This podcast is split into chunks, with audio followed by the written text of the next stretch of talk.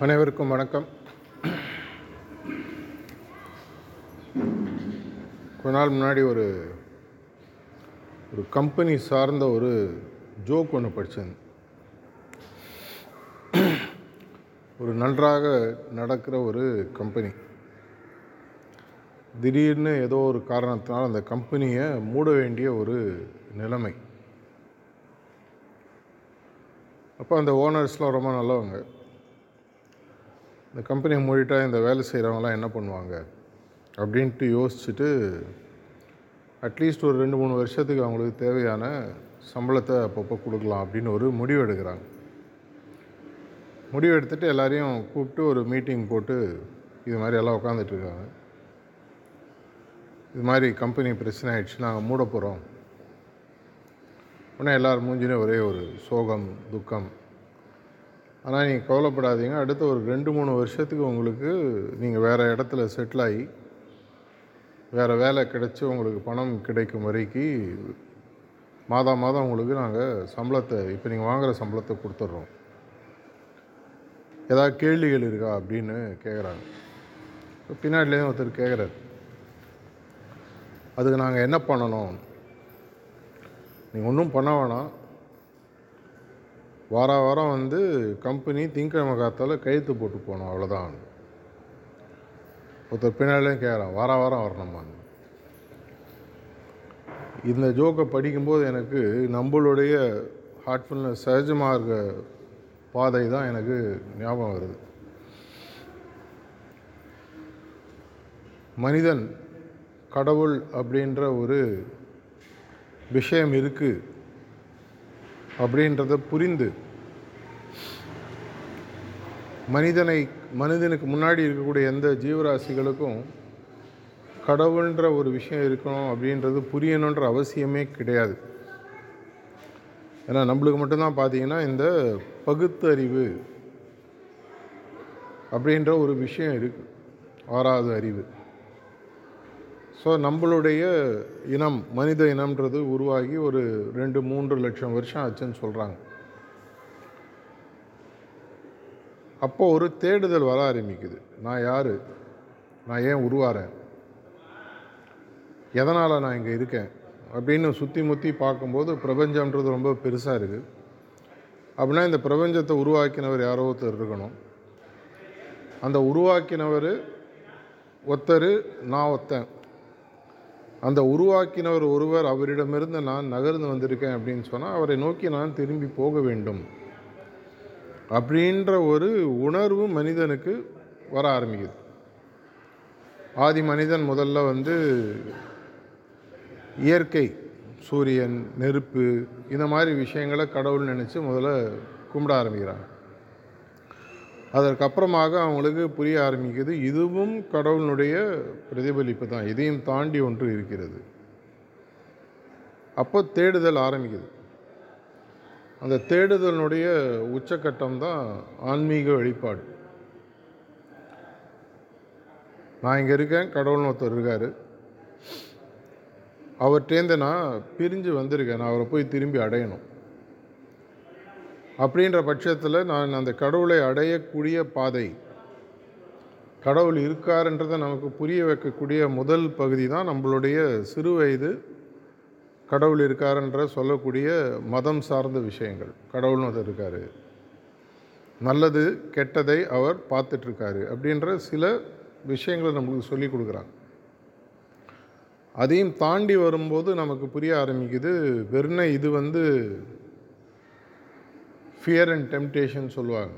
ஆசையோ இல்லை பயத்தினாலோ கடவுளை நோக்கி நாம் பயப்பட வேண்டியதோ இல்லை பிரார்த்தனை செய்ய வேண்டிய விஷயமோ இல்லை இதையும் தாண்டி ஒன்று இருக்குது அவராகவே மாற வேண்டும் அவரை போல் மாற வேண்டும். அப்படின்ற போது ஒரு வழிமுறை கண்டுபிடிப்பதற்காக பல குருமார்கள் உருவாகிறாங்க. அப்படி உருவான பல விஷயங்கள் தான் இன்றைக்கி மதங்களாக இருக்கிறது. இந்த மதங்களை உருவாக்கியவர்கள் எல்லாருமே பார்த்தீங்கன்னா அவங்களாம் தியானம் செஞ்சவங்க தான்.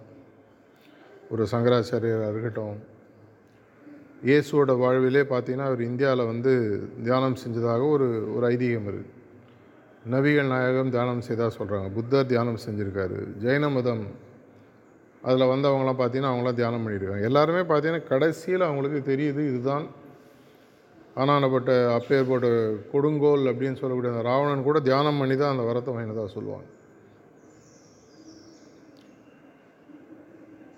இதையும் தாண்டி இந்த தியானம்ன்றது இல்லாமல் இதையும் மீறி இன்னும் வேகமாக போகணுன்ற போது லாலாஜி மகராஜ் ஒரு நூறு நூற்றி இருபது வருஷத்துக்கு முன்னாடி பிராணாகுத்தின்ற ஒரு விஷயத்தை திரும்பி நமக்கு கொடுத்து இருப்பதற்குள் வேகமாக ஒரு குறிக்கோளை அடைவதற்கு.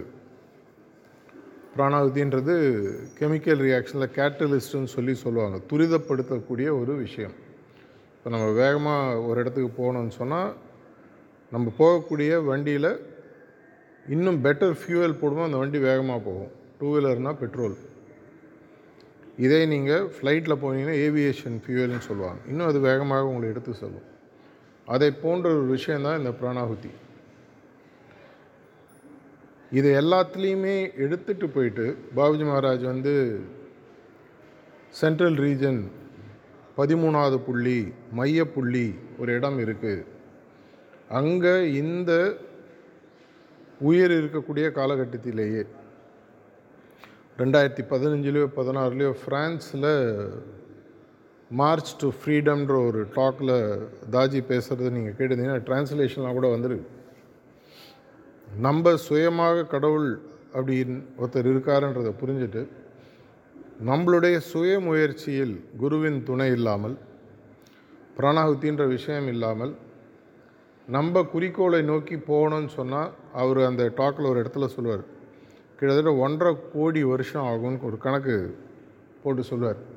ஒவ்வொரு புள்ளி என்ன மூமெண்ட்டு எவ்வளோ டைம் ஆகும்?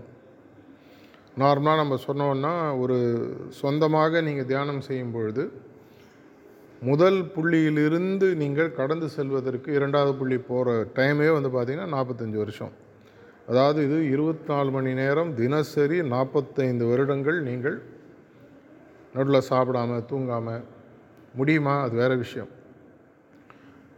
அதுக்கு அடுத்தது பார்த்தீங்கன்னா அதிலிருந்து ஐந்து மடங்கு. அதுக்கு அடுத்த புள்ளிக்கு அதிலிருந்து ஐந்து மடங்கு.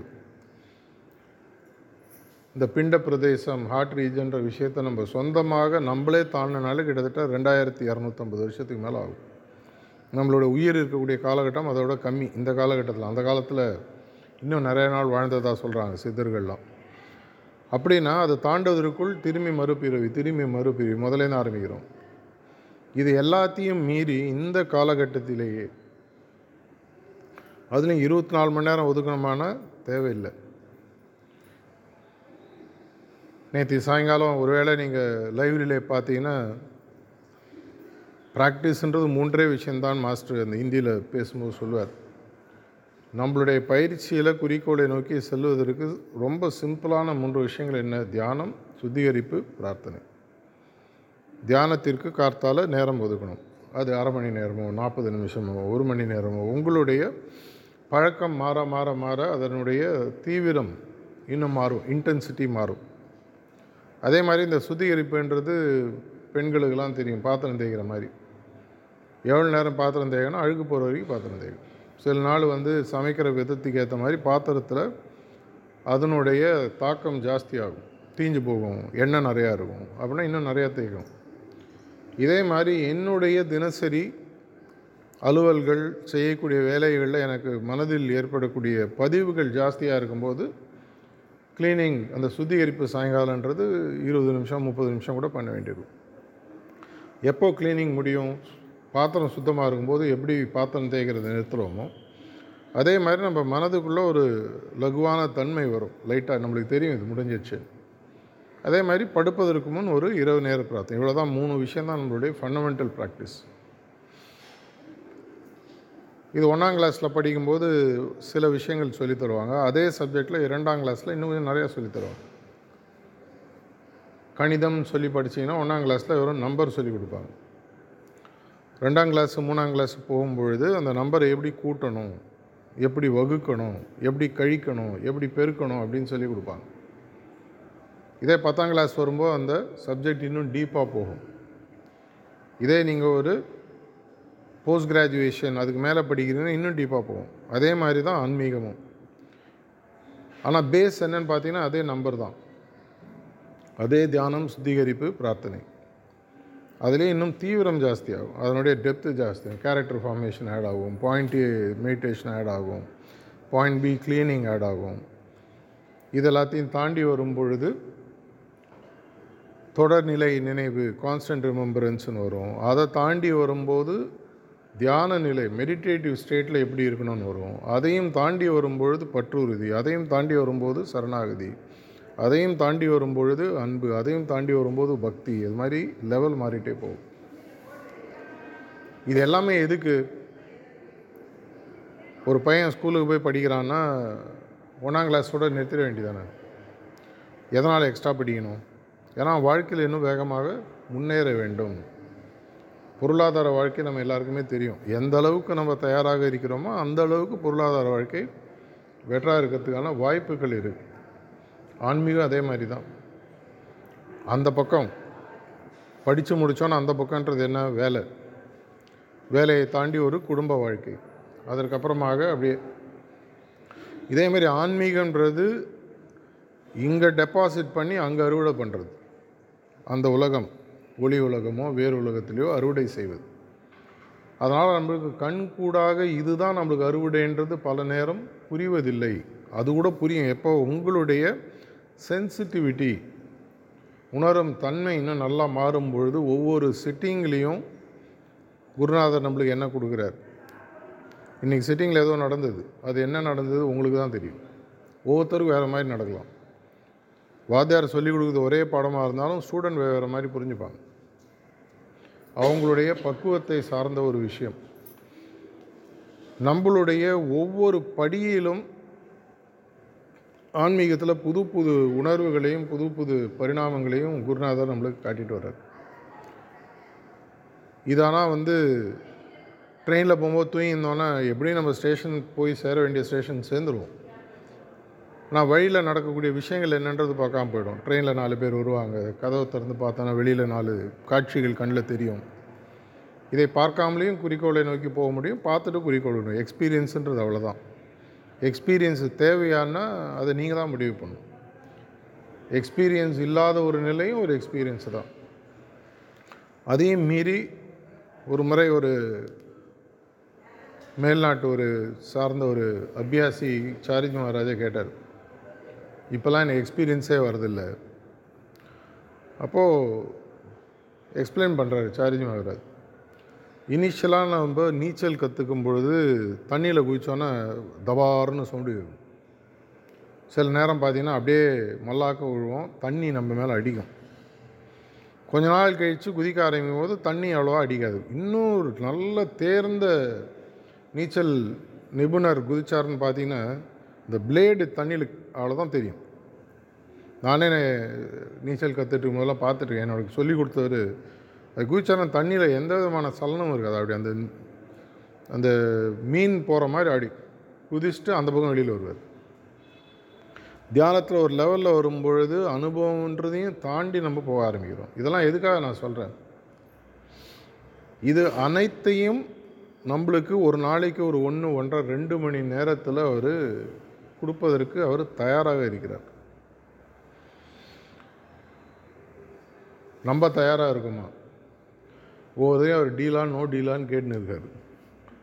நம்ம வந்து அநேகமாக வந்து என்ன பதில் சொல்கிறோன்றது உங்களுக்கு தான் தெரியும். நான் முதல்ல ஒரு ஜோக் மாதிரி ஒன்று சொன்னேன். நிறைய அபியாசிகள் அந்த ஜோக்கில் வந்த எம்ப்ளாயீஸ் மாதிரி தான். வார வாரம் வரணுமா? ஓ தினம் தியானம் பண்ணணும். ரொம்ப கஷ்டங்க. கொஞ்சம் அட்ஜஸ்ட் பண்ணிக்கங்களேன். அப்படி வாரத்துக்கு ஒரு இதை தான் முதல்ல நம்மளுடைய மதங்களில் சொல்லி கொடுத்தாங்க. வாரத்துக்கு ஒரு தடவை கோயிலுக்கு போயிட்டு வா. எதுக்கு அந்த பழக்கத்தை உருவாக்குவதற்காக? நான் படிக்கும்போது ஆண்டாள் மாதிரி ஆகணும் ஒரு மீரா மாதிரி ஆகணும்னு ஆசைப்படுறோம். ஆனால் அவங்களுடைய வாழ்க்கையை வந்து டெய்லி கோயிலுக்கு வாரத்துக்கு ஒரு கோயில் போகிறவங்களாக இருந்தாங்க? இல்லையே. கோயிலே தன்னுடைய வாழ்க்கையாக மாற்றியவர்கள். அந்த நிலைக்கு அந்த பரவச நிலை எக்ஸ்டசின்னு சொல்லுவாங்க. அதை ஆன்மீகத்தில் எங்கேயுமே போகாமல் அடைய முடியும்.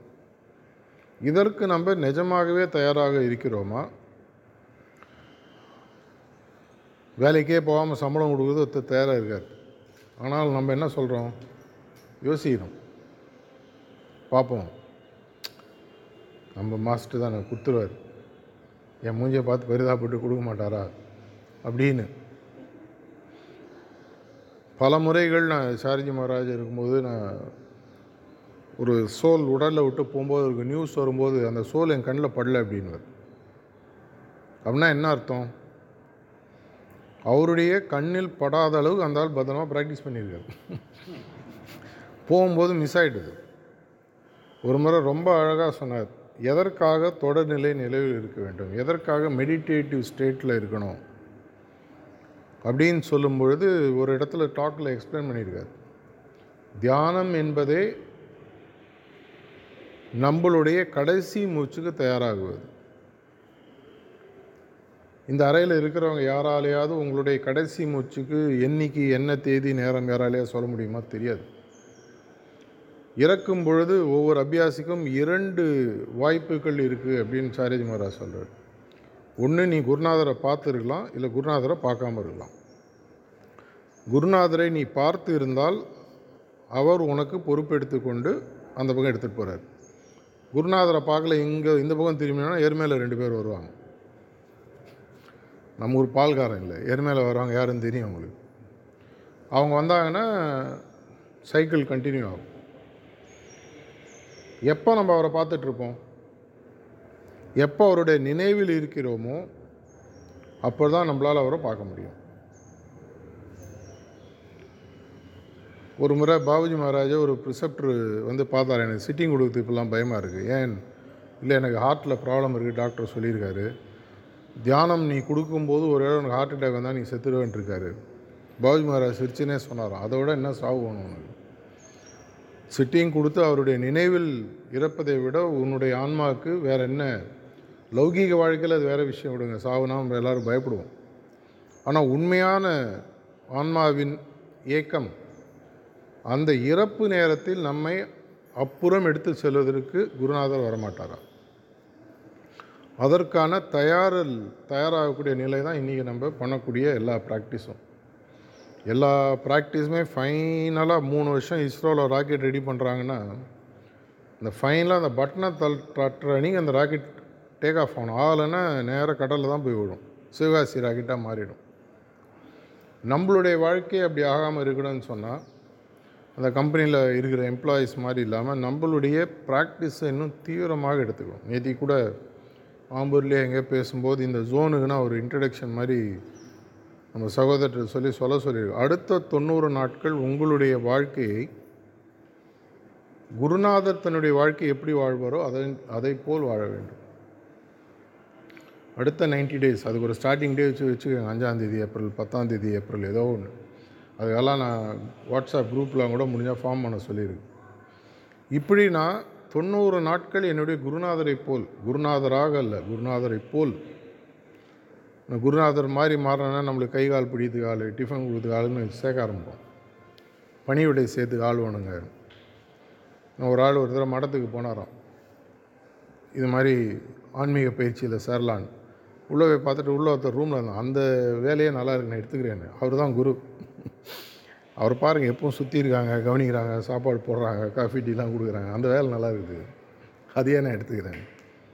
அது மாதிரி நம்மளுடைய ஆன்மீக முன்னேற்றத்தில் நமக்கு இந்த உடல் நான் அல்ல நான் அணிந்திருக்கும் உடை நான் அல்ல. கிருஷ்ண பகவானை தானே உங்களுக்கு திரும்பி திரும்பி பாரதத்தில் சொல்கிறார் கீதையில் என்ன சொல்கிறாரு இதையும் தாண்டிய ஆன்மா அதுதான் நான். அதற்கு மட்டுமே நான் பொறுப்பு.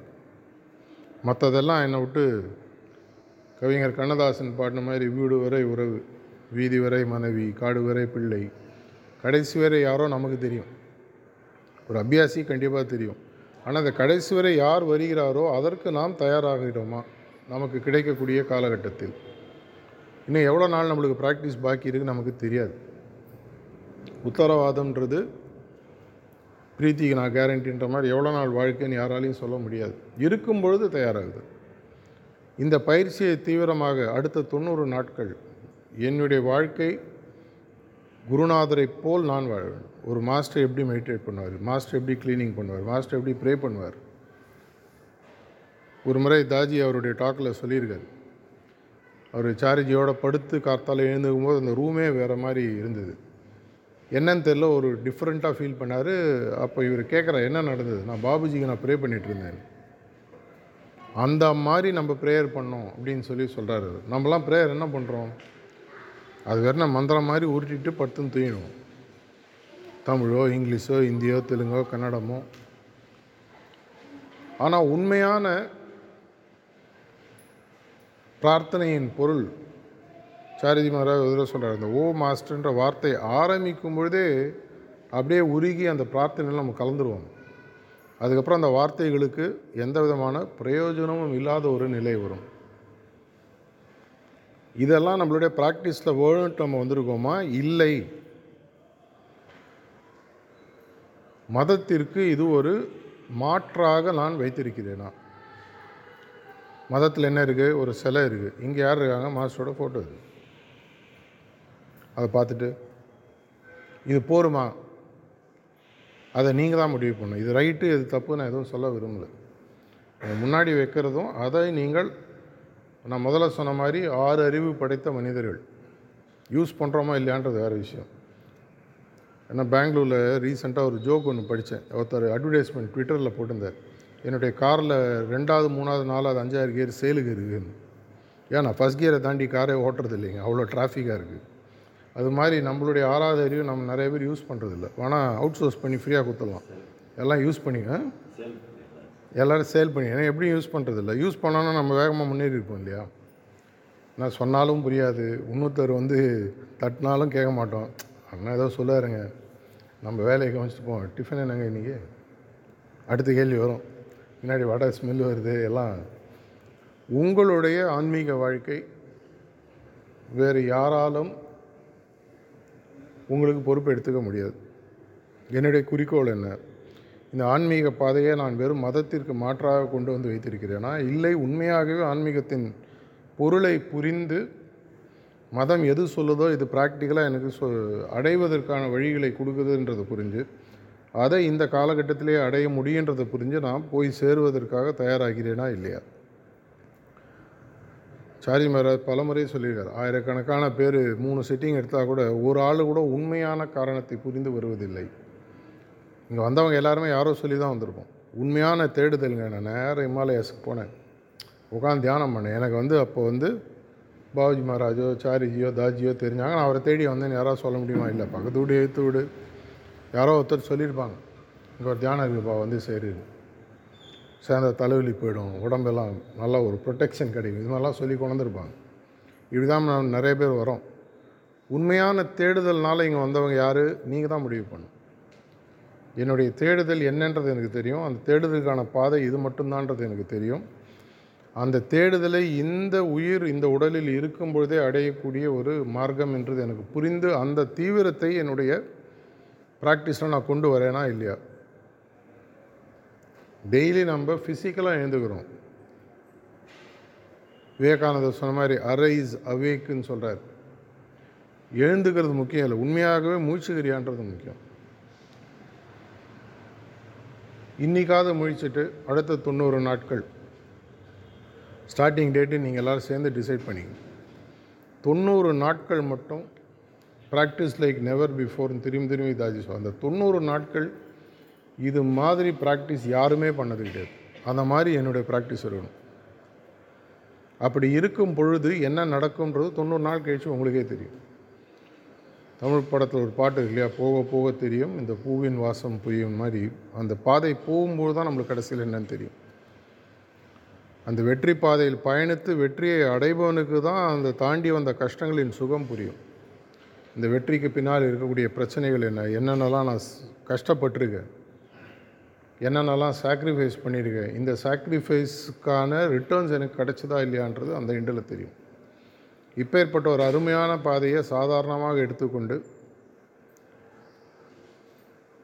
உடலின் மேல் இருக்கக்கூடிய பாசத்தினால் ஆன்மாவிற்கு தேவையான விஷயத்தை கொடுக்க மறுத்துறாதீங்க. நம்ம எல்லாருக்குமே உடல் மேலே ஒரு அதீத பாசம் உண்டு. தப்பு கிடையாது. ஆஃப்டர் ஆல் இதுதானே வெஹிக்கிள் போட்டு இது தானே இந்த போட்டுக்குள்ளே உட்காந்து வரக்கூடிய பேசஞ்சர் ஆனால் அந்த பேசஞ்சர் என்ன பண்ணுவார்? எப்போ ஒரு நேரத்தில் அந்த போட்டு சைட்லாம் கழட்டி விட்டு அடுத்த போட்டுக்கு போயிடுவார். அப்போ இந்த போட்டு வந்து கையில் கொஞ்சம் கொடுப்பாங்க கட்சியாக சாம்பலாக அவ்வளோதான் கிடைக்கும்.